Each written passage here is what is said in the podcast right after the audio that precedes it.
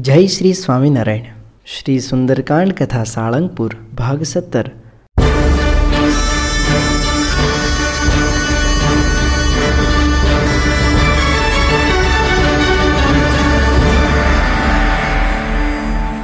તમામ વાલા ભક્તો, પૂજ્ય સંતો, સૌને વંદન સહિત મારા જય સ્વામિનારાયણ, જય શ્રી રામ.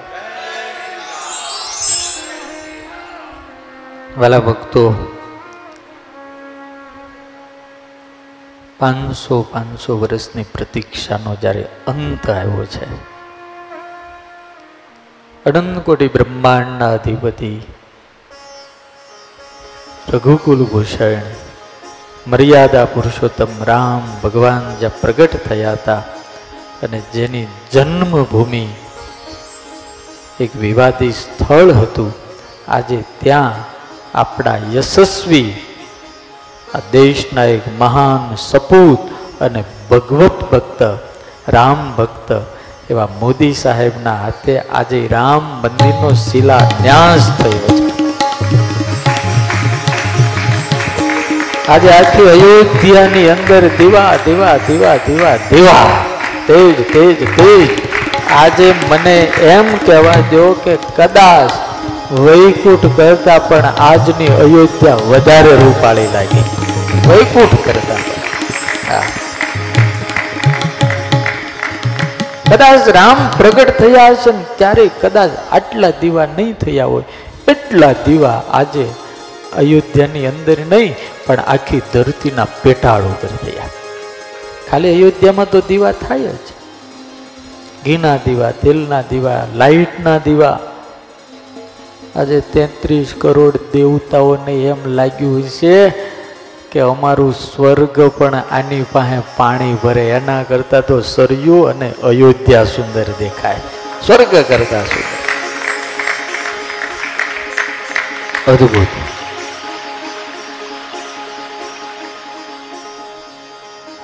પૂજ્ય જગત સ્વામી એમણે કીધું કે એકસો ને ત્રીસ કરોડ લોકો હરખમાં છે.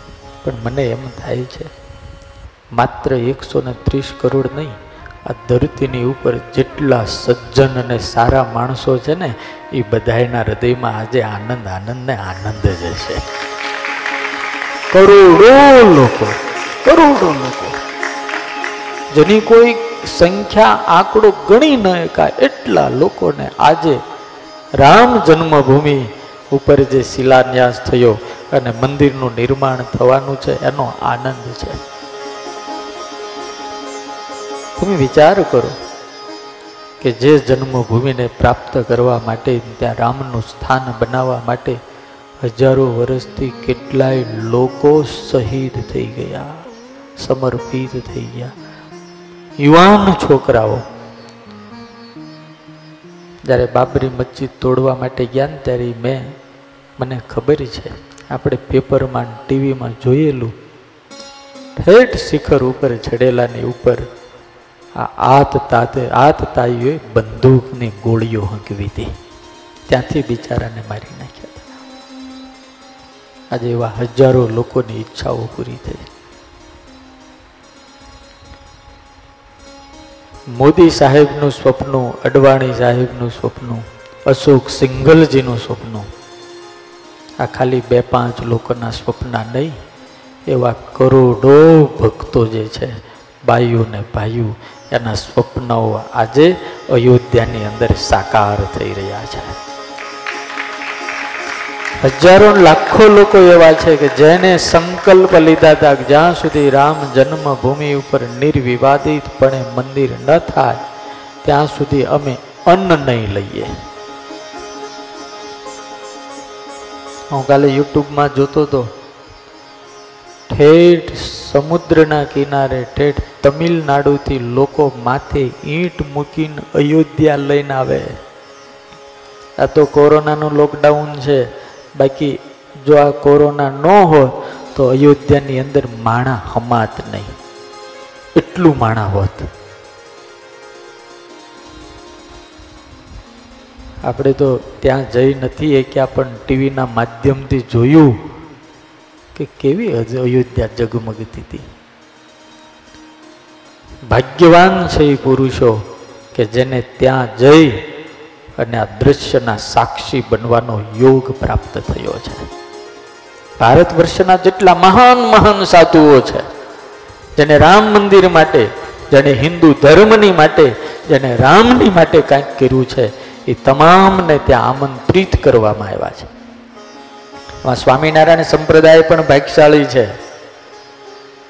કે સ્વામિનારાયણ સંપ્રદાયના પણ સંતો આ ભૂમિપૂજનની અંદર ત્યાં સાક્ષી બન્યા છે.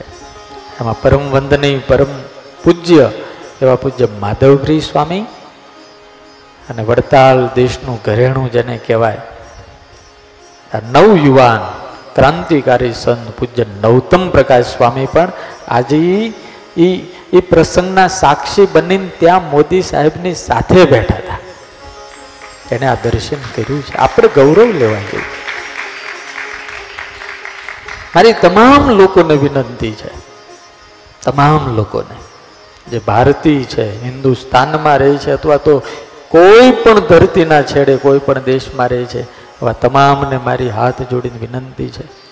આ ભારતીય સંસ્કૃતિના પાયામાં રામ અને કૃષ્ણ ભગવાન બંને છે. આપણે એની ધરોહરના માણસો છીએ. આ રામ મંદિર કાંઈ ખાલી રામ ભગવાન પૂરતી જ વાત નથી. આ હિન્દુ સંસ્કૃતિનો મૂળ પાયો નંખાઈ રહ્યો છે. હા, આનાથી બહુ મોટો જીર્ણોદ્ધાર થાય. હજારો લોકોની આસ્થાઓ, શ્રદ્ધાઓ ત્યાં પૂરી થાય. અને તમે એમ નહીં માનતા કે અહીંયા ખાલી રામના જ ભગતો આવશે. દુનિયાના છેડે છેડેથી મર્યાદા પુરુષોત્તમ રામના દર્શન કરવા અયોધ્યામાં લોકોની લાયનો લાગશે. હા એટલા માટે મારી વિનંતી છે કે આપણને પાછળ મંદિર બની જાય ને પછી પસ્તાવો ન થાય ને, એટલે તમામ લોકો નાનું મોટું યોગદાન આ રામ મંદિરમાં આપજો. ન પહોંચી વળતા હો તો વ્યક્તિ દીઠ દસ રૂપિયા છેલ્લે દાન કરજો, સો રૂપિયા કરજો, હજાર રૂપિયા કરજો, લાખ રૂપિયા કરજો, તમારી શક્તિ હોય તો કરોડ રૂપિયા દાન કરજો, કારણ કે રામ છે તો આપણે છીએ, અને રામ નહીં હોય ને તો આપણે નથી રહેવાના. હા. લોભ નહીં કરતા. બેંક દ્વારા તમારાથી આપી એકાય એમ છે.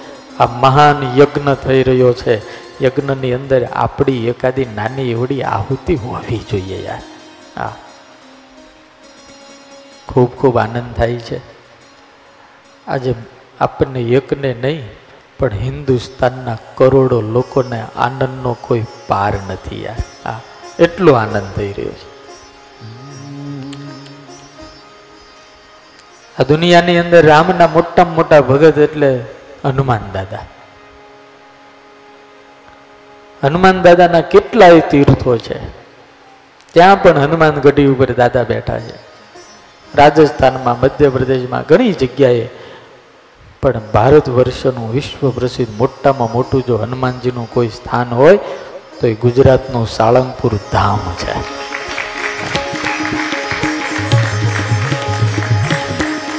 દાદાના દરબારમાં પણ આજે સરસ મજાના દીવડાઓ પ્રગટાવીને ભગવાનની ધૂન કરી. કારણ કે દાદા ખુશ હોય. તો કે દાદા તો ઓલવેઝ ખુશ જ હોય. પણ દાદાના ભક્તો, રામ ભગવાનના ભક્તો, એના ભાવ આજે દાદા પણ પૂરા કરશે એટલે આપણે બધાએ અને વાલા ભક્તો, તમે બધાએ ભગવાનને પ્રાર્થના કરજો કે અમે એટલા ભાગશાળી છે ને અમારી ઉપર તમે એટલી બધી કૃપા કરી છે કે અમે આ ઐતિહાસિક પ્રસંગના બધા સાક્ષી બન્યા ને અમારી આંખ ભાગ્યશાળી થઈ ગઈ કે અમને આ જોવાનો મોકો મળ્યો. હા. ચારસો ચારસો વર્ષથી લોકો પ્રતીક્ષા કરે છે ને કેટલાય આવ્યા ને કેટલાય જતા રહ્યા ને કેટલાય જન્મ થયા ને કેટલાય મરી ગયા, કેટલાય વ્રત કરી કરીને જતા રહ્યા. પણ ભગવાનની આપણા બધા ઉપર કૃપા કે આપણને આ દર્શન થયું અને હજી ભગવાનને આપણે પ્રાર્થના કરી અમારી ઉપર એવી કૃપા તો કરજો કે એમાં રામલાલા બિરાજી જાય અને એનાય અમને અમારી આંખે કરીને દર્શન થાય. હા આ તો જે જન્મભૂમિનું ભૂમિ પૂજન છે, ઈંટ મુકાય છે. પણ આપણે બધા ભગવાનને પ્રાર્થના કરીએ કે આ કોરોનામાં અમને લઈ નહીં જતા. નક્કી નથી ક્યારે કોણ કેવી રીતે જતો રહે. કાંઈ નક્કી નથી. પણ ભગવાનને એટલી પ્રાર્થના કરીએ કે અમારી બીજી કોઈ ઈચ્છા નથી. પણ તમે એ મંદિરમાં બેઠા હો ને એના અમારે તમારા દર્શન કરવા છે. બસ દર્શન થઈ જાય. એવી ભગવાનને પ્રાર્થના કરીએ. તમે ભૂમિ પૂજનના દર્શન કરાવ્યા છે. અને બીજી એક તમામ લોકોને મારી વિનંતી છે, પ્રાર્થના કરજો. કે હે પ્રભુ, જેને ઈંટ મૂકી છે અને જેને પ્લાન બનાવ્યો છે, એના હાથે જ મંદિરના કળશો ચડે અને યોગીજીને મોદીજી જ એનું ઓપનિંગ કરે. હા એ સત્તાઓ ઉપર હોય. કારણ કે ચૂંટણી આવે, માણાનું કાંઈ નક્કી નહીં. કોને વોટ આપે ને કોને ત્યાં જાય, કાંઈ ઠેકાડવું નહીં. એટલે ભગવાનને પ્રાર્થના કરી એમનું પણ સ્વાસ્થ્ય બધાનું સારું રાખે. જેમણે મહાપ્રયત્નો કર્યા છે એવા બધાને પણ ભગવાન એટલું લાંબુ આયુષ્ય આપે કે એને રામ મંદિરના દર્શન થાય, રામ લાલાના દર્શન થાય, એવી બધાની ઉપર કૃપા કરે. વાલા ભક્તો, આજે આખા હિન્દુસ્તાનને નહીં, પણ આખી ધરતી ઉપર જેટલા લોકો છે ને એને આનંદ આનંદ થઈ રહ્યો છે. ખૂબ ખૂબ આપણે બધા હરખમાં છીએ. આપણે બધાએ આ દર્શન કર્યા. કેટલો અદ્ભુત નજારો, કેટલું અદ્ભુત દર્શન હતું. કેટલું અદ્ભુત. આખી અયોધ્યાને શણગારી છે કેટલી સરસ. સરયુના ઘાટ ઉપર લાખો દીવા લોકોએ કર્યા. હે? વૃક્ષોની ઉપર દીવાઓ છે. આવું તો લગભગ આ ધરતી ઉપર મને એમ છે પહેલું વહેલું થયું હશે. આવું તો ક્યારેય હશે નહીં. એટલે આ જોઈને આપણને આનંદ થાય છે. ભગવાન આપણને સૌને અને રામ ભક્તોએ જેને જેને આમાં મદદ કરી છે, એનું ભગવાન સર્વ રીતે મંગલ કરે. એવી ભગવાનના ચરણોમાં પ્રાર્થના. ભગવાન પ્રત્યેની ભક્તિ કેવી હોવી જોઈએ? એ હનુમાનજી મહારાજના જીવનમાંથી આપણને સૌને ખબર પડે છે. દાસ કોને કહેવાય? આપણે બધા આપણી પાછળ દાસ લગાડવી છે.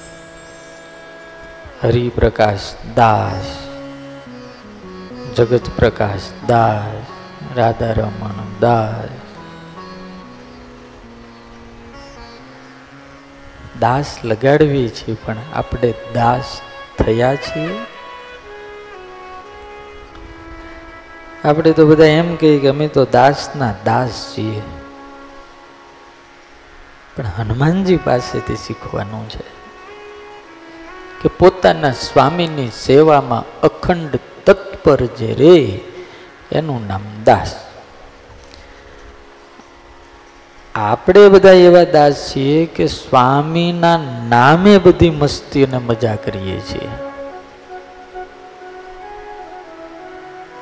જે કાંઈ છે, બધું જ પુરુષોત્તમ નારાયણનું છે અને એની કૃપા છે એટલે આપણે કાંઈક છીએ.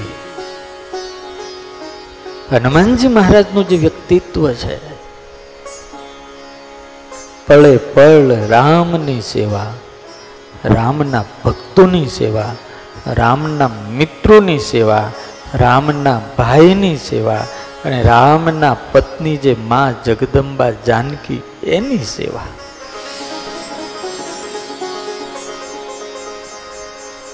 એક જ મંત્ર સેવા અને સ્મરણ અખંડ હનુમાનજી મહારાજના જીવનમાં જોવા મળે मारुति के रोम रोम व्यापक राम नाम है मारुति के रोम रोम व्यापक राम नाम है राम हृदय अलंकार हार राम नाम है राम माथ मुकुट राम राम सदी नयन राम હનુમાનજી મહારાજને કોઈ પૂછે કે તમારી પાસે શું છે તો એમ જ કે એક રામ નામ છે નરસિંહ મહેતાને કોઈ પૂછ્યું કે તમારી પાસે કાંઈ ખરું? તો નરસિંહ મહેતાએ કીધું, ગરત મારું ગોપીચંદન તુલસી હેમનો હાર. એ સાચું નાણું મારો શામળો અને દોલતમાં જાંજ પખાજ. આ બધું જ મારું છે.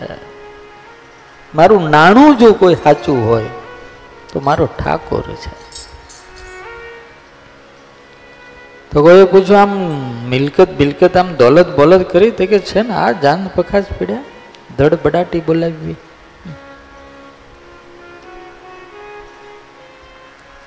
મુક્તાન સ્વામી મહારાજના ચરણમાં મસ્તક મૂકીને કીધું, રે શ્યામ, તમે સાચું નાણું.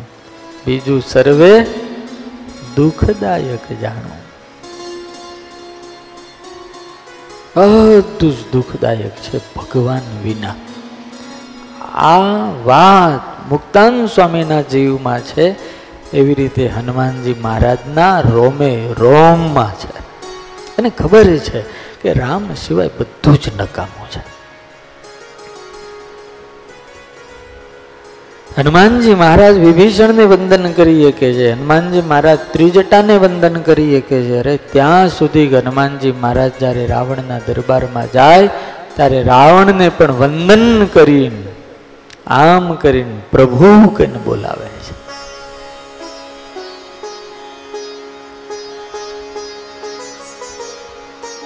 કારણ કે અહંકાર શૂન્ય છે. ગઈકાલે આપણે કીધું ને, અહંકાર માઇનસ ઈગો જ નથી ઈગો લેસ અને જેની અંદર તો અહમ છે એ કોઈ દાડો કોઈને હાથ ક્યાંથી જોડીએ? મુઠ્ઠી મેં અભિમાન બંધ है उसे छोड़ना मुश्किल है। वो मस्त शेर को ये लिखो मुट्ठी में अभिमान बंद है। उसे छोड़ना मुश्किल है और मुट्ठी नहीं खुलेगी तो फिर हाथ जोड़ना मुश्किल है। अगर मुट्ठी नहीं खुलेगी तो फिर हाथ जोड़ना मुश्किल है। हाथ जब नहीं जोड़ूँगा तो कैसे सिर झुकाऊंगा मैंने तो कांटे बोए हैं तो फूल कहाँ से पाऊंगा हैं? मैंने तो कांटे बोए हैं तो फूल कहाँ से पाऊं જે ભક્ત છે જે સંત છે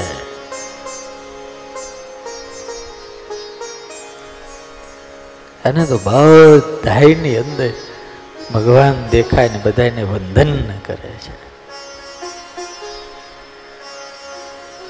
कोई बहुत मस्त कीधु तो कांटो और फूलों के साथ एक सरखी मोहब्बत करता हूं मैं तो कांटों और फूलों के साथ एक सरखी मोहब्बत करता हूं आ दो दिन की जिंदगी में कांटों को दुश्मन कौन बनाए है થોડા દાડા જીવવું કાંટાને દુશ્મન હું લેવા બનાવું આ જ વાત બ્રહ્માન સ્વામીએ કીધું क्यों अपने सिर लेत बुराई ए रहना है दिन दोई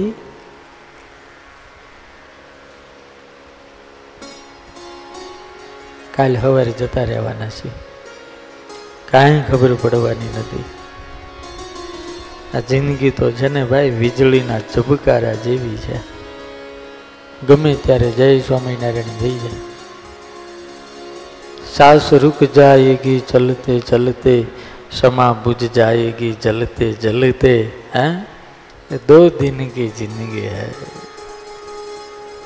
મુક્તાન સ્વામી બધાએ આ જ વાત લખે એટલા માટે બધાએ સંતો એક જ વાત કહે છે એ કરવા જેવું ભજન સાંભળવા જેવી હરિકથા ગાવા જેવા હરિગુણ છે તુલસીદાસજીએ લખ્યું, એહી વિધિ કહત રામ ગુણ ગ્રામા પાવા અનિર્બાચ્ય વિશ્રામા. ભગવાન કૈલાસપતિ કહે છે કે, હે ભવાની, આ બંને ભક્તો વિભીષણ ને હનુમાનજી મહારાજ, આખી રાત જે રાત્રિનો બીજો પ્રહર હતો, એ ભગવાનના ગુણ ગાતા ગાતા એને પરમ વિશ્રામ મળ્યો. અનિર્વચનીય શાંતિની પ્રાપ્તિ થઈ. કેવી શાંતિ? જેનું વર્ણન ન કરી શકાય એવી શાંતિ આ ભક્તોને મળી. અને વાલા ભક્તો, આપણને બધાને ખબર છે, શાંતિ તો ભગવાનની કથામાં જ છે. મુક્તાન સ્વામીએ મહારાજને પૂછેલું મહારાજ, શાંતિ થાય એવી વાત કરો ત્યારે પૂર્ણ પુરુષોત્તમ નારાયણે એમ કીધું કે અમે છપૈયામાં પ્રગટ થયા. ત્યાંથી વાત કરી. ત્યારે ફરીને બાજુ મુક્તાન સ્વામી કે મહારાજ પણ શાંતિ થાય ને એવી વાત કરું. મહારાજે વારે વારે એની વાત કરીને પછી મુક્તાન સ્વામીને મહારાજે કીધું સ્વામી, તમે છે ને આમ આમ ગુજરાતમાં ગામડા ફરવા જાઓ તો તમને શાંતિ થાય. અને પછી એમ કહેવાય છે કે મુક્તાન સ્વામી જ્યારે તૈયાર થયા ને ત્યારે એને નિત્યાનંદ સ્વામીને પૂછ્યું કે મહારાજે મને આટલી મોટી ઉંમરે ગામડા ફરવાનું શા માટે કીધું? અને એ વખતે મુક્તાન સ્વામીને નિત્યાનંદ સ્વામીએ કીધું કે, સ્વામી, ભગવાનના ચરિત્રમાં શાંતિ છે. એટલા માટે અહીંયા લખ્યું, એહી બીધી કહત રામ ગુણ ગામાં. રામના ગુણ ગાતા ગાતા ગાતા આ બંને ભક્તોના હૃદયની અંદર પરમ વિશ્રામ થયો. જેને શાંતિ જોતી હોય, જેને આનંદ પ્રાપ્ત કરવો હોય, એને ભગવાનના ગુણ ગાવા પડશે ગાવા પડશે ને ગાવા જ પડશે. અને પછી હનુમાનજી મહારાજ કહે છે, હે વિભીષણજી, મારે સીતાજીના દર્શન કરવા છે. સીતાજી ક્યાં છે? રાવણના એક એક મહેલની અંદર હું ઘૂમી વળ્યો છું, પણ મને માતાજીના દર્શન થયા નથી. તમે કૃપા કરો. અને એ વખતે વિભીષણજી હનુમાનજી મહારાજને સંપૂર્ણ કથા સંભળાવી. રાવણ જ્યારથી સીતાજીને અહીંયા લંકામાં લઈ આવ્યો હતો, ત્યારથી માંડી અત્યાર સુધીની વાત વિભીષણજીએ કહી. पुनि सब कथा विभीषण कही जेहि बीति जनक सुता रही तब हनुमंत कहा सुनु प्राता देखि चहु जानक જાનકી માતા એ ભાઈ. એ મોટા ભાઈ, મારે જાનકીજીના દર્શન કરવા. તો તમે મારી સાથે ચાલો. જો અહીંયા સમજવા જેવી વાત છે.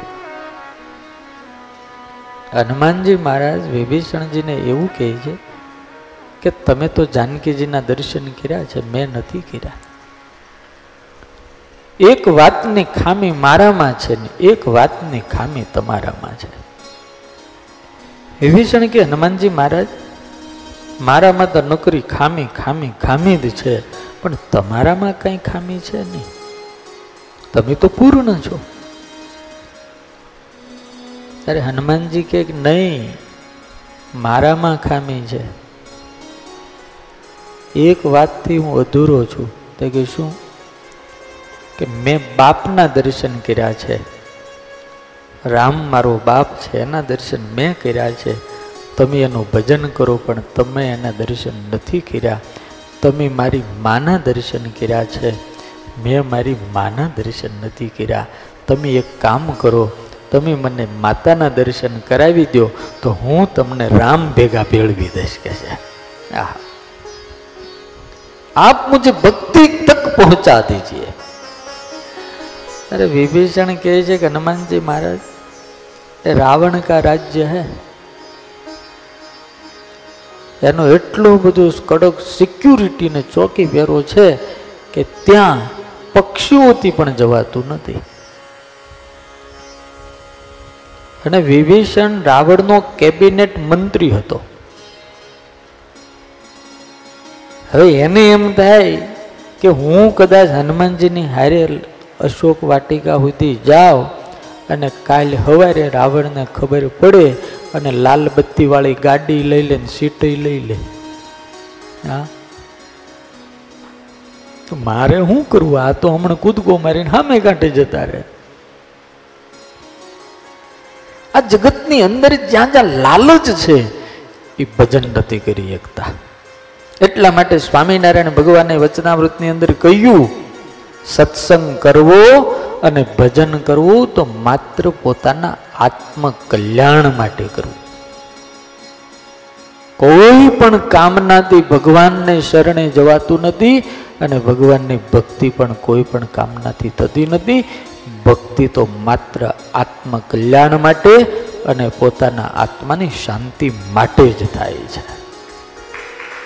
તુલસીદાસજીએ લખ્યું છે કે હું મેં આ તુલસી કૃત જે રામાયણ કરી છે, રામના ગુણ ગાયા છે, સ્વાંત સુખાય રઘુનાથ ગાથા. મેં મારા આત્માના સુખ માટે, મેં કાંઈ લોકોની માટે કે પ્રસિદ્ધિ માટે આ નથી કર્યું. સ્વાંત સુખાય. મેં મારા આત્માના સુખ માટે આ બધું કર્યું છે. અને પછી છેલ્લે લખે છે, કે આટલા વર્ષોની મહેનત પછી જે મેં રામાયણ લખી, તો મને શું મળ્યું? પાયો પરમ વિશ્રામ. હા હું પરમ શાંતિનો અનુભવ કરી રહ્યો છું. આ દુનિયાની અંદર હજારો લોકો જે દોડા દોડી કરે છે, સંપત્તિ મેળવવા માટે ધંધાઓ કરે છે, દુનિયાની અંદર રખડે છે, પણ જેને ભગવાનની સેવા નથી કરી, જેને સમાજની સેવા નથી કરી, જેને ભજન નથી કર્યું જેણે ભગવાનની શરણાગતિ નથી સ્વીકારી, એને છેલ્લે પૂછો, શાંતિ છે? ઉકળાટ સિવાય કાંઈ નથી. પરમ શાંતિ અને પૂર્ણ જીવન તો એને જ કહેવાય કે જે ભગવાનને સમર્પિત થાય છે. રાવણને ક્યાં અધૂરું હતું? આ દુનિયાને, આ ધરતીનું સર્જન થયું ત્યાર પછીના આ જ દિવસ સુધી રાવણ જેટલો સમૃદ્ધ કોઈ માણસ નહોતો. કોઈ નહીં. દુનિયામાં એના જેટલી સંપત્તિ કોઈની પાસે નહોતી. એક દાડો આપણે કહ્યું હતું ને, બહુ રૂપિયા વાળા હોય, બહુ રૂપિયા વાળા હોય, અબજો રૂપિયા વાળા હોય, તો એના ઘરમાં બે, પાંચ, દસ, પચીસ, હો, પચાસ કિલો સોનું હોય. બહુ રૂપિયા વાળા હોય તો હોય સોનું સો કિલો હીરા હોય. હારા હારા. ભરતભાઈ જેવા શેઠ હોય, મોટા તો એને પચાસ સો કિલો, બસો કિલો હીરા પીડ્યા હોય. સો કિલો હોનું પીડ્યું હોય. પણ રાવણને તો કેવું, ખબર? એના ઘરમાં હોનું નહીં, એનું ઘર જ હોનાનું આખું. હવે કેવો માણસ છે? દિવાલો હોનાની, કોટ હોનાના, બધું જ હોનાનું. આપણે તો આટલી ટેકનોલોજી આવી, પછી આપણા ઘરમાં પાણી આવ્યા. બાકી પૂછો આપણી દાદીઓને, હેલું લઈને કુવે ભરવા જવું પડતું. હવે રાવણના ઘરમાં કોઈને પાણી ભરવા જ નહીં જવાનું, બધાને ઘરે પાણી આવે. લ્યો. આટલો સમૃદ્ધ માણા, આટલી સંપત્તિ, દુનિયાનો કોઈ વૈભવ એવો નહોતો. સાંભળજો, દુનિયાનો કોઈ વૈભવ એવો નહોતો કે જે રાવણના ઘરમાં ન હોય. વિશ્વની કોઈ પણ સુંદરતા એવી નહોતી કે જે રાવણના ઘર સુધી ન પહોંચી હોય. તે છતાં અધૂરો હતો. આ સીતાની પાસે ભીખ માગે છે. અધૂરો હતો. અને જ્યારે છેલ્લે મર્યો ત્યારે એટલું કહેતો ગયો કે મારી ઈચ્છા અધૂરી રહી ગઈ. મારી ઈચ્છા અધૂરી રહી ગઈ. પૂછો આ હનુમાન દાદાને. પૂછો આને. લંગોટી સિવાય કાંઈ નથી. હજી સુધી એને ઘર નથી બનાવ્યું. ગંધમાદન પર્વત ઉપર આજે બેઠા. એક ગુફાની અંદર વૃક્ષ નીચે ધ્યાન લગાવીને બેઠા. પૂછો દાદાને, તમારે કાંઈ બાકી છે? તો હનુમાનજી એમ કે, મેં તો પૂર્ણ કામ હો ચુકા હું. પૂર્ણ કામ. ક્યું? उसने भगवान की शरणागति का स्वीकार किया है। और रावण ने शरणागति का स्वीकार नहीं किया। इसलिए वो भटक रहा है। उनकी वासना भटकती है, उनकी वृत्ति भटकती है, वो स्वयं भटकता है। उनका विचार भी स्थिर नहीं है।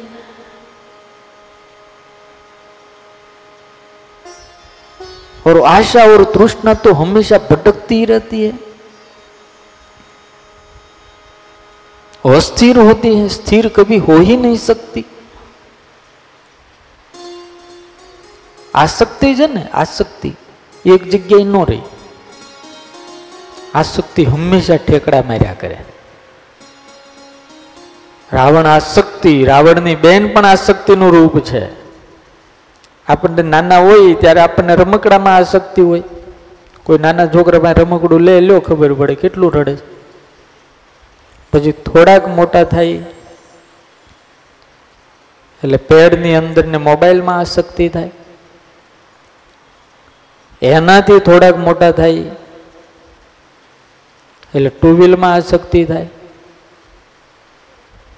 એનાથી થોડાક મોટા થાય, એટલે પૈસામાં આસક્તિ થાય. એનાથી થોડાક મોટા થાય, એટલે હાલતી ચાલતી ઢીંગલીમાં આસક્તિ થાય. પહેલા ઓલી ખોટી ઢીંગલીમાં હોય ને, પછી સાચી ઢીંગલીમાં થાય. એનાથી થોડાક મોટા થાય અને પછી એમાંથી થયેલા છોકરામાં આસક્તિ થાય. અને એનાથી મોટા થાય જ્યારે છોકરા તેને ધક્કા મારવા માંડે. ત્યારે એના જે છોકરા થાય ને, એમાં આસક્તિ ડોહા ડોહીન થાય. કે મારા છોકરાનો છોકરો બહુ સારો હો સ્વામી. એના જેવો તો આખા ગામમાં કોઈ નહીં. આસક્તિ એક જગ્યા પર કભી નહીં ઠહરતી. કભી નહીં. થોડાક પૈસા આવ્યા ને આપણે સરસ મજાની સિટી હોન્ડા ગાડી લાવ્યા અને સૌ પ્રથમ વખત આમ ચાવી નાખીને અંદર જ્યારે બેહીએ અને એની અંદર જે હેત થાય ને આસક્તિ થાય, એને જો લીટો પડે ને તો હૃદયમાં ઘા વાગે. પણ એકાદ બે વર્ષ થાય અને રૂપિયાનો કદાચ વધારે ભરાવો થઈ જાય, તો તરત આપણને ઓડી લેવાનું મન થાય.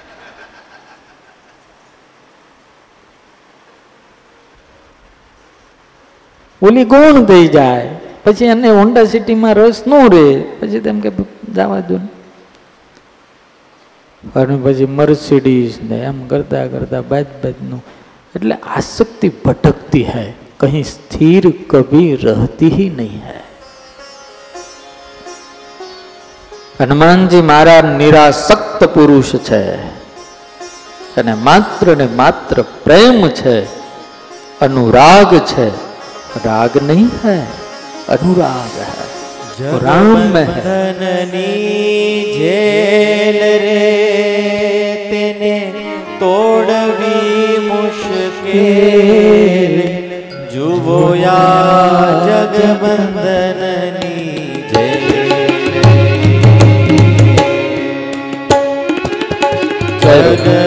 જગબંધનની જેલ તેને તોડવી મુશ્કેલ જુઓ આ જગવંદનની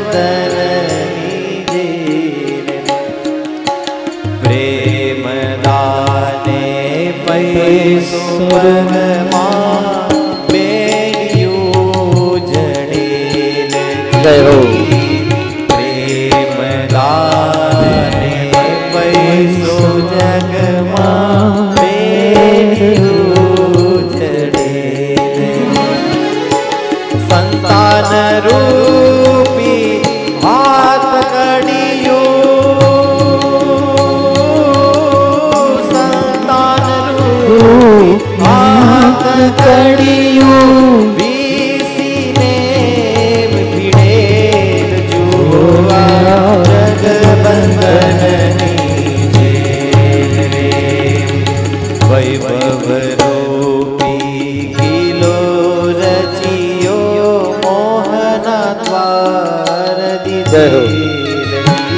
તો અદભુત કવિ કાક કહે છે વૈભવ રૂપી કિલ્લો અને મોહનું તાળું દીધે. મોહ રૂપી તાળું છે ભાઈ આપણે વૈભવ રૂપી કિલો રચિયો મોહના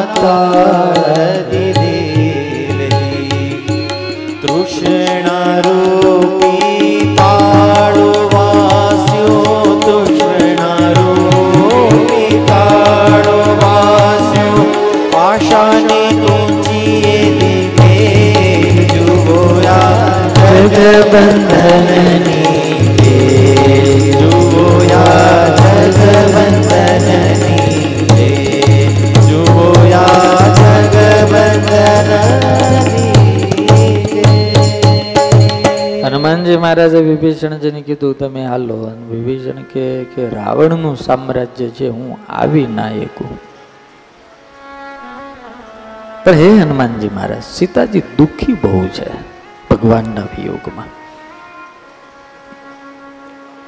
આવ્યા ત્યારથી એને અન્ન ખાધું નથી. દૂરથી માતાજીના દર્શન કર્યા છે. પણ ક્યારેક ક્યારેક મારી પત્ની અને મારી દીકરી કલા સીતાજી પાસે જાય છે. હું એને મોકલું છું.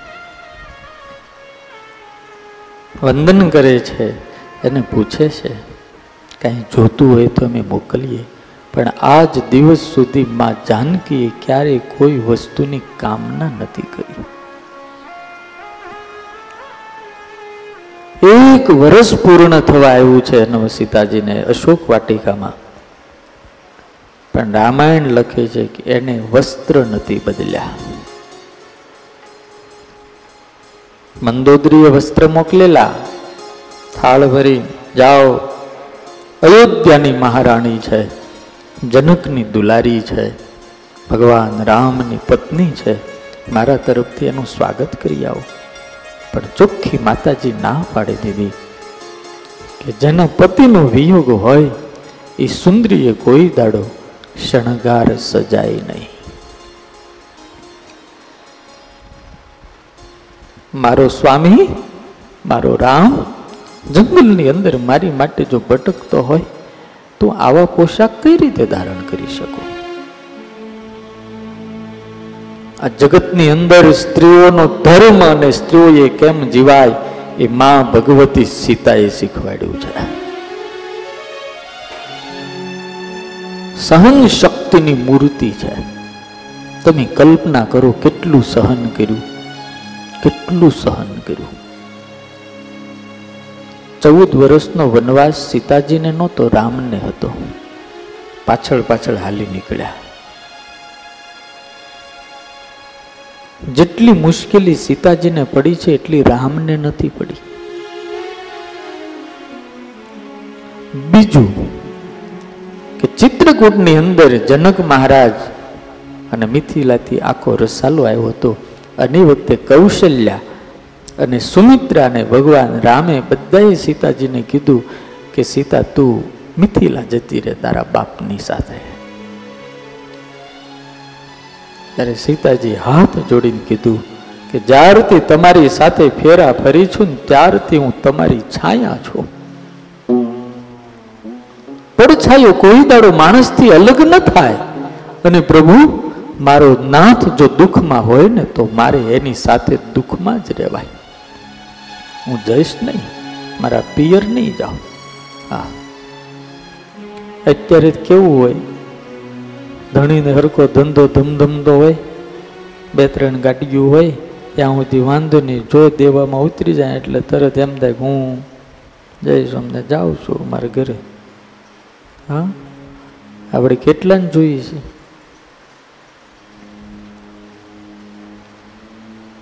છૂટાછેડાના પ્રશ્નો આજે જે બને છે એ નાની નાની વાતમાં. ત્યારે વિચારવું જોઈએ કે આપણી સહન શક્તિ કેટલી ઓછી થઈ ગઈ એટલે એક વખત મેં કહ્યું હતું, આજે બે, એક છોકરો અને છોકરીના સંબંધ નથી થતા. આજે તો સુંદરતા અને સંપત્તિના સોદા થાય છે. સુંદરતા અને સંપત્તિના સોદા થાય છે. સંબંધો બે શરીરના નથી થતા. પહેલા તો બે પરિવાર પરણતા હતા એકાબીજીના સુખ અને દુઃખની અંદર યા હોમ થઈ જતા હતા. ગૌરવ હતું. પત્નીને પોતાના પતિનું ગૌરવ. પતિને પોતાની પત્નીનું ગૌરવ. મેં કથા સાંભળેલી છે, કાઠિયાવાડનું ગામ. ત્રણથી ચાર વાગ્યાનો સુમાર, ભયંકર તાપ, ઉનાળાનો સમય. એક નાનું એવડું ઘર અને એમાં એક એક બ્રહ્મ દેવતાએ પ્રવેશ કર્યો. ચુંદડિયા મહારાજ આવતા ને પેલા હાથ જોવા વાળા એને પ્રવેશ કર્યો. હોંસરીની અંદર એક બેન હુંપડામાં દાણા લઈને એનું દરણું કરતા હતા. અને એ વખતે ઓલા ભૂદેવે આવીને એ જે બોલતા હોય, આમ છે ને તેમ છે ને એ બધું બોલતા બોલતા કીધું કે બેન બા, રાધે કૃષ્ણ કરીને કે જરાક હાથ જોવો છે, લાવો હાથ જોઈ દો. તારી કાંઠિયા વાડની આર્ય નારી એટલું કીધું કે ભૂદેવ, હાથ જોવો તો હામનો જે લીમડો છે ને એની હેઠે જે ખાટલીમાં પડ્યા ને, મારા પતિનો જુઓ. હવે ખાટલીની અંદર દેખાતો નહોતો, સાક્ષાત દુર્બળતા દેખાતી હતી અને હાવ ગરીબાઈ, કપડા હાવ ચિત્રે હાલ માતાના વાળ પણ ત્યારે ઓલા એટલું જ કીધું કે હવે એનો હાથ જોઈને મારે શું કરવું છે? એ તો આમ સામે દેખાય. મહારાજ જ્યારથી લગ્નના માંડવાની અંદર હસ્ત મેળાપ થયો છે ને, ત્યારથી મારા હાથની રેખાઓ ઘૂસાઈ એના હાથમાં લાગી ગઈ છે. એનું જે ભાગ્ય, એનું જે સુખ, એનું જે દુઃખ, એ બધું જ મારું છે. અને આ જે આર્ય નારીઓ હતા, એ બાજરાનો રોટલો ખાતા ને તોય બે સુખી હતા. અને આજે રોજ પીઝા ખાઈને તોય હક નથી. હા, હક નથી. હામાં જ થાય. હામાં જ થાય. એમાં જો બાપના ઘરે થોડીક લીલા લેર વધારે હોય, અને છોકરાને ત્યાં થોડુંક ઓછું હોય તો આને બિચારાને રોજ હુરદનને સંભળાવે હા, રોજ સંભળાવે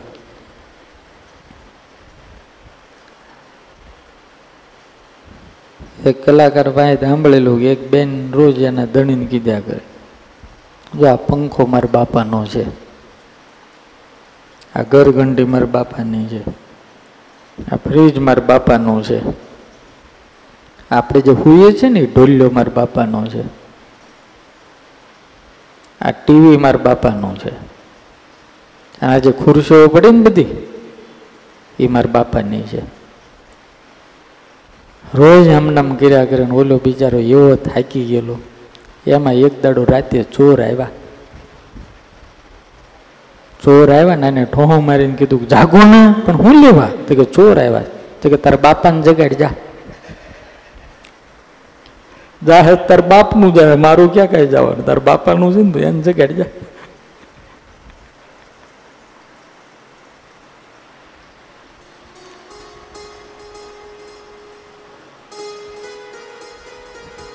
મારે જે વિચાર કરવો, કે જેની હાથમાં હાથ આપણે આપ્યો હોય એક બીજા એક મેઘ થઈને રહેવું જોઈએ.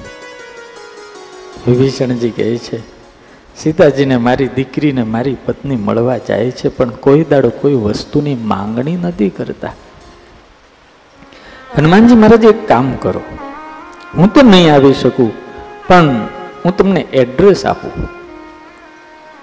અને પછી વિભીષણે કીધું, અશોક વાટિકાની અંદર રાવણની પ્રાઇવેટ વૈભવની બહુ અદ્ભુત અશોક વાટિકા છે. અનંત પ્રકારના ફળો, ફૂલો એમાં એક મધ્ય ભાગની અંદર મોટું સરોવર છે. સરોવરના કાંઠે થોડેક જમણી બાજુ મહાદેવજીનું મંદિર છે. એક સરસ મજાનો ઓટલો છે અને ઓટલાની ઉપર અશોક નામનું વૃક્ષ છે અને ભગવતી જાનકી ત્યાં બેઠા છે. અને એ હનુમાનજી મહારાજ, અનંત રાક્ષસોએ અશોક વાટિકાનો ચોકી પહેરો કરે છે અને સીતાજીની આજુબાજુમાં કેટલી રાક્ષસનીઓ સશસ્ત્ર, શસ્ત્ર ધારણ કરી અને સીતાજીની ફરતી સતત આટા માર્યા કરે. તમે સાવધાનીપૂર્વક જજો. અને અહીંયા તુલસીદાસજીએ લખ્યું, જુગતિ વિભીષણ સકલ સુનાઈ. ચલે હું પવન સુત, બીદા કરાઈ. विभीषण सकल सुनाई चले वो पवन सुत बीदा धराई करि सोई रूप गयऊ पुनितावा करि सोई रूप गयऊ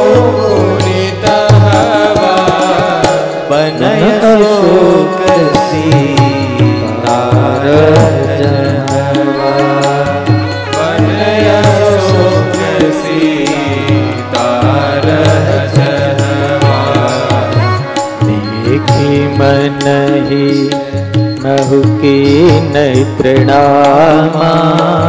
मेरी बीती जातनी सी जामा।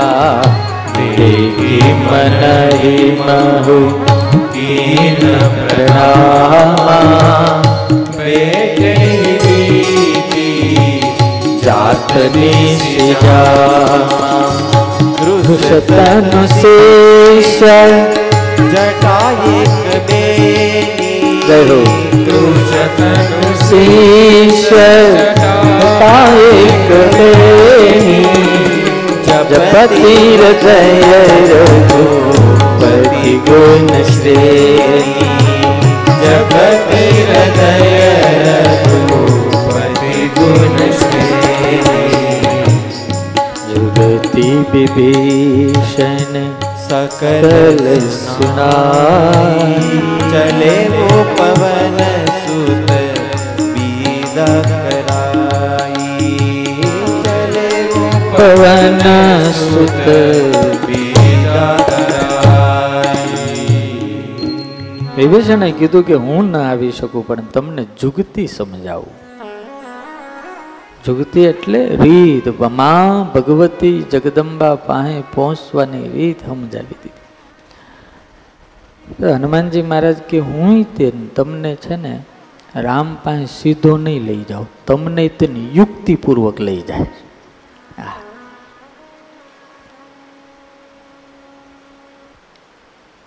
અને પછી હનુમાનજી મહારાજ ચલેવું પવન સુત બિદા કરાઈ. હનુમાનજી મહારાજે વંદન કર્યા. અને વિભીષણે એમને વિદાય આપી.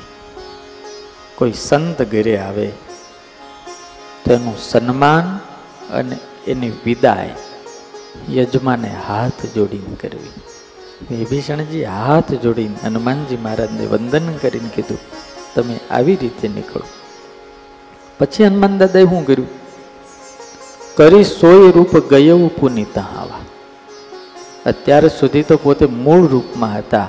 અને જ્યારે માતાજી પાસે જવાનું થયું, પાછું મત્સ્યક સમાન રૂપ ધરી. હાવ નાના એવડા બની ગયા. આ વાત આપણને એ દેખાડે છે કે જ્યારે તમારે ભક્તિ જ પાસે જવું છે અથવા તો ભક્તિ જ કરવી છે, તો રાંક થવું જ પડે. નાના થવું જ પડે. નાના થયા વગર ભજન અને ભક્તિ કરાતી જ નથી. અહંકારી લોકોથી ભજન થાતું જ નથી. એ નમી ના એકે ને ભક્તને તો નમવાનું જ હોય. હનુમાનજી મહારાજ કરી સોઈ રૂપ ગયે પુની તહાવા બન અશોક સીતા રહ જહાવા. અશોક વૃક્ષને નીચે માં ભગવતી જગદંબા બેઠા હતા. હાવ નાનું એવડું રૂપ ધારણ કરી કેટલી રાક્ષસને પણ કોઈને ખબર જ ના પડી કે આ બંદર આયા હે. કારણ કે કોઈની આંખમાં દૂરબીન હતું જ નહીં. હહોની વાતુમાં જ હતા. અને પછી લખે છે, દેખી મનહી મહુ, કિન્હી પ્રણામા, બેઠી બીતી જાત નિસી જામા. હનુમાનજી મહારાજ અશોક વૃક્ષની ઉપર બેસી ગયા. માં ભગવતી જગદંબા નીચે છે. અને હનુમાનજી મહારાજ જાનકીની દશા જોઈ અને બહુ દુઃખી થાય કેવા હતા? મનોન મન પ્રણામ ગિરાન. અને હનુમાનજી મહારાજ તેમને રાત્રિ દિવસ માતાજી બેઠા જ રહેતા હતા. હોતા નહોતા. અને અખંડ પોતાના ચરણની અંદર એની દ્રષ્ટિ હતી.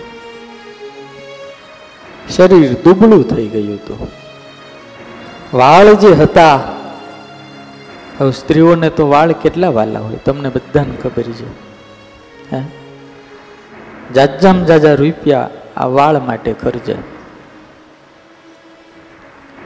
માતાજીના વાળ તુલસીદાસજી લખે કૃષ્ણ તનો શીશ જટા એક બેની. શરીર કૃષ અને આખા માથાના જે વાળ હતા, એક વેણી થઈ ગયા. એટલે બધા ઘૂસાય ઘૂસાય એક ચોટલો થઈ ગયેલો. એટલે સાધુઓ છે ને, સાધુ બાવાની જટા નથી થઈ જતી એ કામ. ખબર? એ ખબર જ ન પડે આ વાળ છે, શું છે? એવા માતાજીના વાળ થઈ જપતિ હૃદય રઘુપતિ ગુણશ્રેણી. અને હૃદયની અંદર અખંડ ભગવાન રામચંદ્રજીનું ધ્યાન કરે છે. મુખમાંથી અખંડ રામ રામ રામ નીકળે છે. ભગવાન યાદ આવે ને આહુડાની ધાર થઈ જાય છે. આજુબાજુમાં રાક્ષસનીઓ ભયંકર વિકરાળ છે. તુલસીદાસજીએ તો બહુ વર્ણન નથી કર્યું, પણ વાલ્મીકી એમ કહે છે કે કોઈ રાક્ષસની નહીં એક જ આંખ,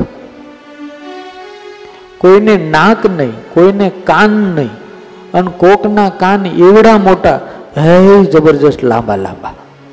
કોકના પગ ઊંધા આવી ભયંકર વિકરાળ અને બિહામણી રાક્ષસનીઓની ચોકી પહેરામાં માતાજી હતા.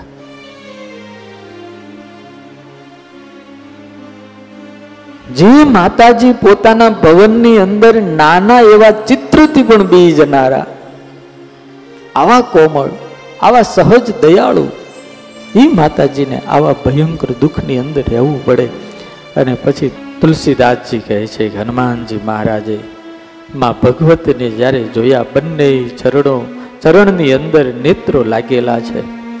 નીચું જોઈને અખંડ ભગવાનનું સ્મરણ કરે છે. આવા દીન જાનકીને જોઈને હનુમાનજી મહારાજ પવન સુત દેખી જાનકી દીન પરમ દુખી ભા. હનુમાનજી મહારાજ અતિશય દુખી થયા. ઓહો, મારી માં રામના પત્ની આટલી હદે દુખી છે? પણ તરત આપણને પ્રશ્ન થાય કે તમે ડાયરેક્ટ હનુમાનજી મહારાજ માતાજી પાસે કેમ ન ગયા? હનુમાનજી મહારાજને કોઈએ પૂછ્યું કે તમે વાર શા માટે લગાડી? ડાયરેક્ટ માતાજી પાસે ગયા કેમ નહીં? હનુમાનજી મહારાજે કીધું કે માતાજી એટલા બધા બી ગયેલા છે, રાક્ષસોની વચ્ચે અને આ રાવણ માયાવી છે. એટલે ભાત ભાતના રૂપ ધારણ કરીને રાક્ષસો એને બીવરાવે છે, સમજાવે છે. કદાચ હું ડાયરેક્ટ જાઉં તો માતાજીને મારા ઉપર ભરોસો કોઈ દાડો આવે જ નહીં. બીજો કોઈ પણ દૂત હોય કદાચ તો એને આ બુદ્ધિ ન હુજે. હનુમાનજી મહારાજ ચતુર છે, જ્ઞાની છે, બુદ્ધિશાળી છે. એટલા માટે એને વિચાર કર્યો કે સમય જોઈ અને ટાણું જોઈને વીટી આપું. એમનામ નહીં. અને પછી વાલ્મીકી ઋષિ જે સીતાજીના શોકનું વર્ણન કરે છે એની અદભુત છે. લખે છે વાલ્મીકી ઋષિ કે પોતાના વાદકની આંગળીઓના સ્પર્શથી વંચિત એવી જે વીણા, જેમ વાદન વિના મૂંગી પડી રહે એવી જ રીતે તેમના પતિના સ્પર્શથી વંચિત એવી સીતા એવા મોટા દુઃખમાં ફસાઈ ગયા હતા. જેને માટે એ યોગ્ય ન હતી. પતિના હિતમાં સદાય તત્પર રહેનારી સીતા રાક્ષસોના નિયંત્રણમાં રહેવાને પાત્ર ન હતી. સીતાજીને કોઈ પૂછે, તમારા હૃદયમાં શું છે? તો રામના હિત સિવાય કોઈ વાત નહીં. કોઈ દાડો નહીં. હવે અહીંયા તો ભગવાને એને કાઢી નથી મૂક્યા. રાવણ ઉપાડી ગયો પણ ભગવાન રામચંદ્ર ગાદીએ બેઠા ને પછી થોડા સમય પછી સીતાજીનો ત્યાગ કર્યો. નિર્દોષ સીતા હતા. પેટની અંદર રામના છોકરા છે.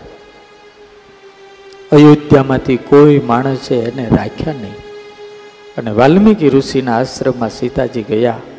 બે બે બાળકોને જન્મ આપ્યો અને એ વખતે વાલ્મીકી ઋષિ રામાયણ લખતા હતા.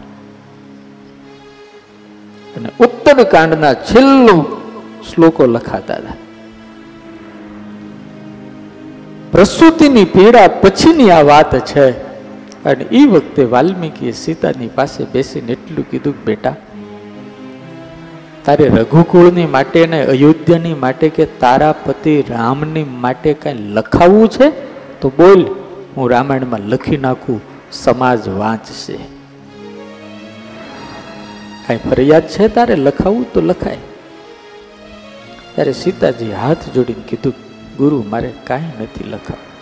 નહીં દીકરી, સમય છે ને તારી પાસે મોકો છે. તને અન્યાય થયો છે. તું લખાવી દે કાંઈ. હું લખી નાખીશ. સીતાજી બીજી વખત ના પાડી, પ્રભુ, મારે કાંઈ નથી કહેવું. મને જે છે ને એમાં હું મને સંતોષ અને સુખ છે.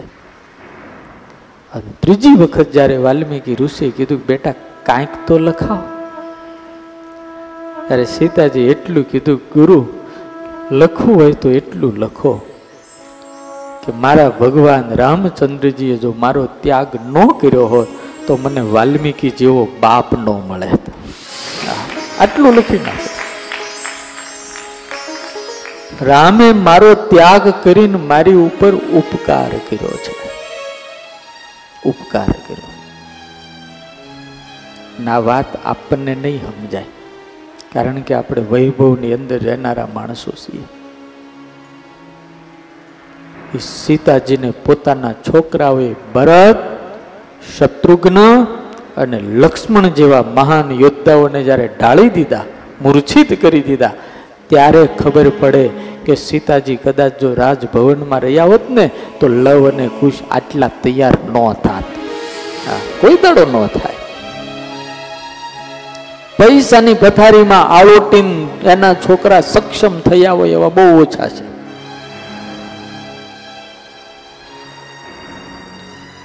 તમે જુઓ મહારાણા પ્રતાપ, વનની અંદર મોટા થયા.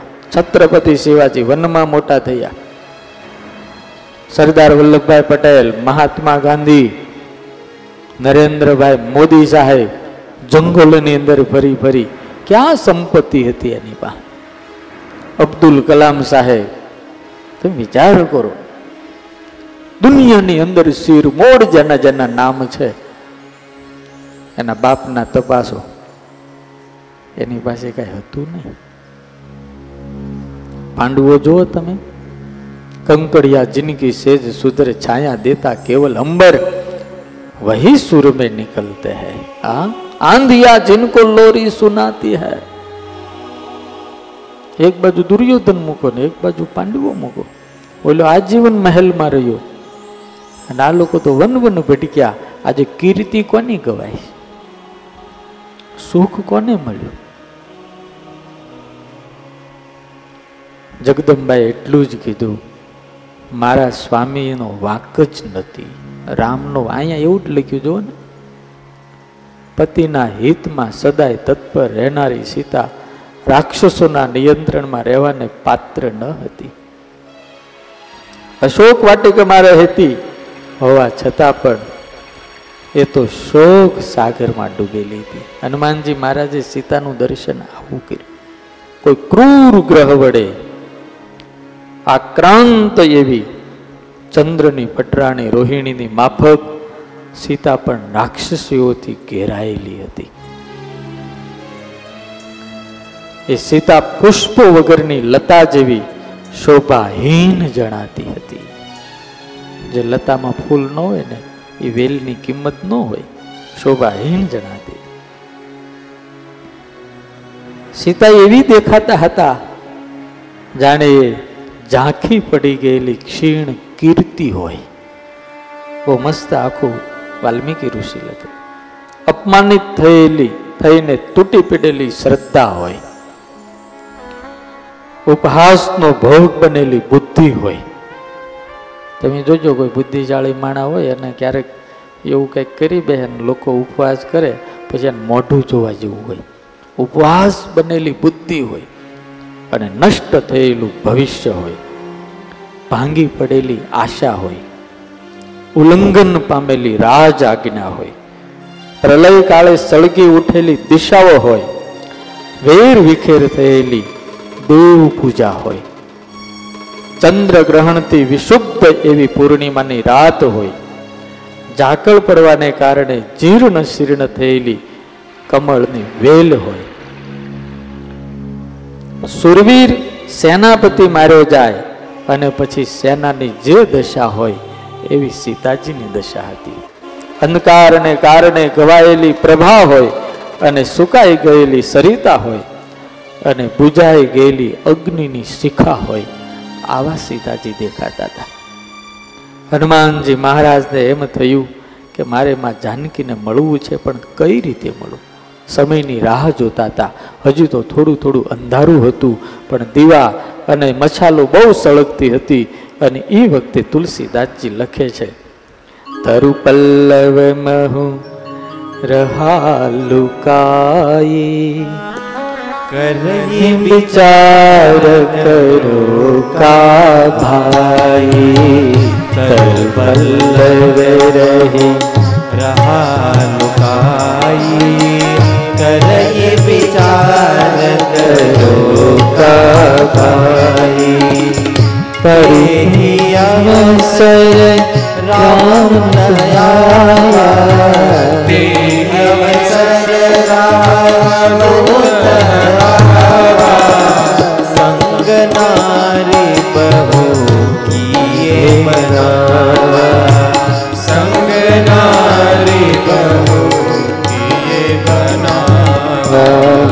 પર પલ્લવ મહુ रहाई करई विचार करो का भाई करई विचार करो का भाई તુલસીદાસજી બહુ અદ્ભુત લખે છે તરુ પલ્લવ મહુ રહા લુકાઈ અશોકનું વૃક્ષ હતું ઉપર બેઠા બેઠા પત્તોની અંદર લુકાય એટલે છુપાઈને હનુમાનજી મહારાજ બેઠા.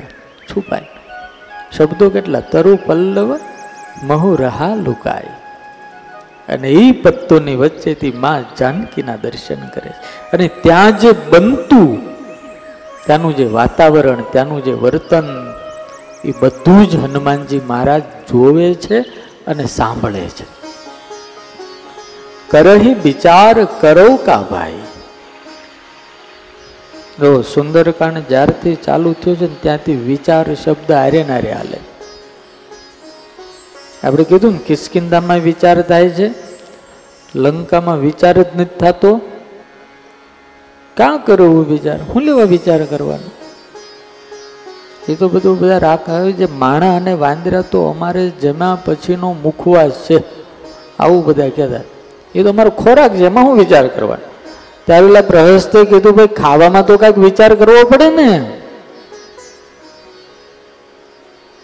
ત્યારે રાક્ષસો શું બોલ્યા ખબર ભાઈ ખાવામાં વિચાર કરે, એને રાક્ષસ થોડા કહેવાય તો ગમે તે ખાય.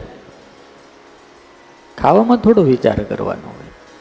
એમ જે માણસ ખાવામાં વિચાર ન કરતો હોય ને, ગમે તે ખાય ને, ગમે ત્યારે ખાય ને, ગમે એ ખાય ને, ગમે એનું ખાય, સમજી લેવાનું રાક્ષસ જ છે.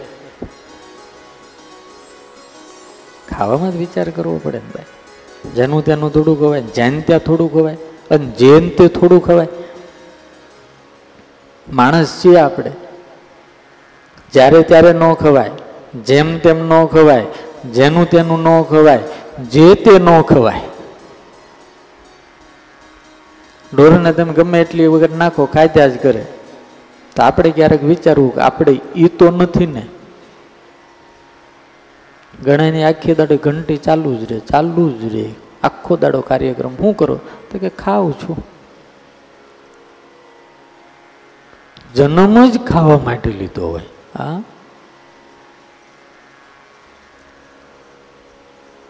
સિત્તેર પંચોતેર વર્ષના બાપા ડોક્ટર પાસે ગયા.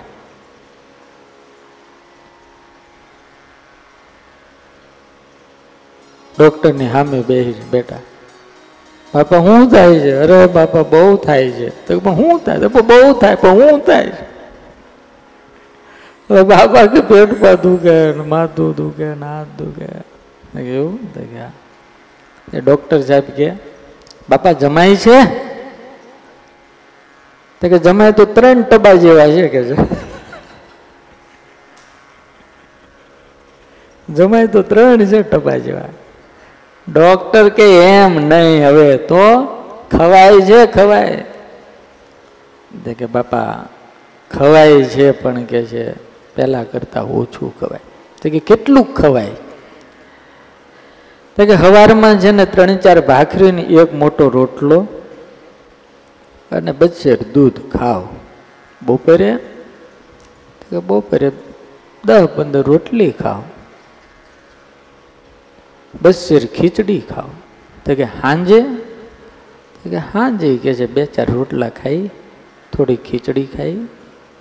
તો કે બાપા તો પહેલાં કેટલું ખાવ? પહેલાં ડોલ લાડવા ખાઓ. એક ડોલ દૂધ પાક પી જાઓ. ડૉક્ટરે હાથ જોડીને કીધું તો બાપા, આમાં મારી ગોળી કામ નહીં કરે. આમાં ગોળી કામ નહીં કરે. તમે એવું ઘરે જતા રહ્યો ખાવા માટે જ જન્મ ગણાય ના હોય છે. હનુમાનજી મહારાજ વિચાર કરે છે ને વિચાર કરતાની સાથે પાછા કાર્ય કરે છે. અહીંયા લખ્યું, તરુ પલ્લવ મહુ રહાલુકાઈ કરહી વિચાર મનમાં વિચાર કરે છે, હું કરું હું કરું હું કરું મારે સીતાજીને મળવું છે, દર્શન કરવા, એની હારે વાત કરવી છે. જો હું ડાયરેક્ટ જાઉં, તો લોકોને ખબર પડી જાય. અને લોકોને ખબર પડે એવું નથી કરવું. પહેલાં એની હારે વાત કરીને બધા સમાચાર લઈ, સમાચાર આપીને પછી બધો ખેલ કરવો. ત્યાં સુધી કાંઈ નહીં. આવો વિચાર હનુમાનજી મહારાજ કરે છે. અને એ જ વખતે તુલસીદાસજી કહે, તે અવસર રાવણ તહા આવા, સંગ નારી બહુ કિયે બનાવા? એ જ વખતે બરોબર રાવણ ત્યાં આવે છે સવારના પોરમાં. હજી દિવસ ઉગ્યો નથી, અંધારું છે. અને તુલસીદાસજી કેવું કહે છે, સંગ નારી બહુ કીએ બનાવા, એકલો નહીં. પોતાના ભવનની અંદર જેટલી રાણીઓ હતી, એમાં મેન જે પટરાણી હતી મંદોદરી અને હારે લઈને આવે. શણગાર સજીને આવે. કેટલી સુંદરીઓ, વિશ્વ સુંદરીઓ જેને કહેવાય. એ તો રાવણની આજુબાજુમાં મોટી મોટી ઓલી જોત લઈને હાલે છે. આપણે શું કહેવાય ને આપણે? મસાલો લઈને હાલે હા. અને નગારા ને તગારા ને બંદીજોનો બંદી ગાય છે. કારણ કે આવે છે એટલા માટે સીતાજીની ઉપર પ્રભાવ પાડવા માટે. અને કોઈ સ્ત્રીની ઉપર કોઈ વ્યક્તિ પ્રભાવ પાડી દે એટલે એની થઈ જાય. મેં હમણાં કીધું ને, આટલી સંપત્તિ વૈભવ હોવા છતાં સીતાજીની પાસે ભિખારીની જેમ ભીખ માગે. ભિખારીની જેમ. કામના ને અહંકાર માણસને કેટલી હદે હેઠો નાખે, એ આ કથા ઉપરથી આપણને દેખાય. તુલસીદાસજીએ તો બહુ સીતાજી અને રાવણનો સંવાદ લાંબો લખ્યો જ નથી. હાવ સામાન્ય લખ્યો છે. પણ વાલ્મીકી ઋષિએ સીતાજી અને રાવણનો સંવાદ બહુ લાંબો લખ્યો છે.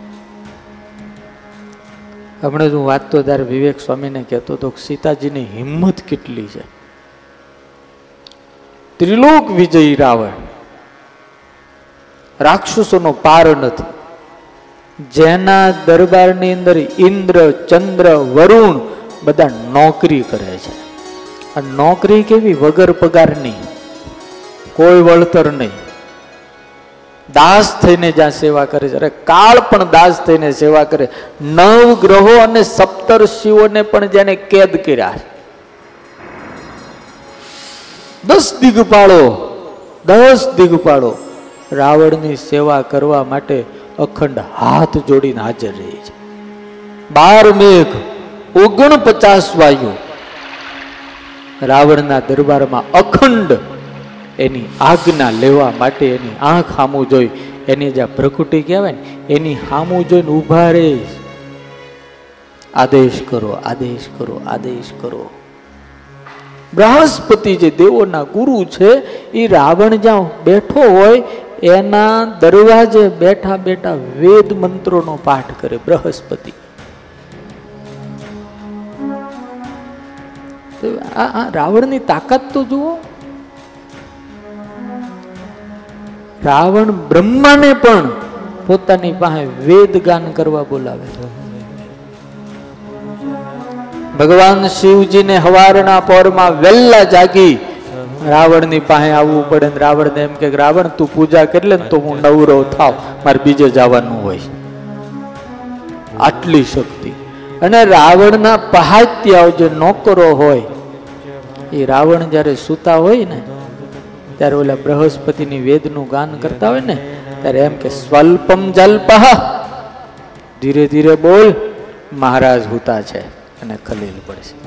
વિચાર કરો, આટલી મોટી તાકાત.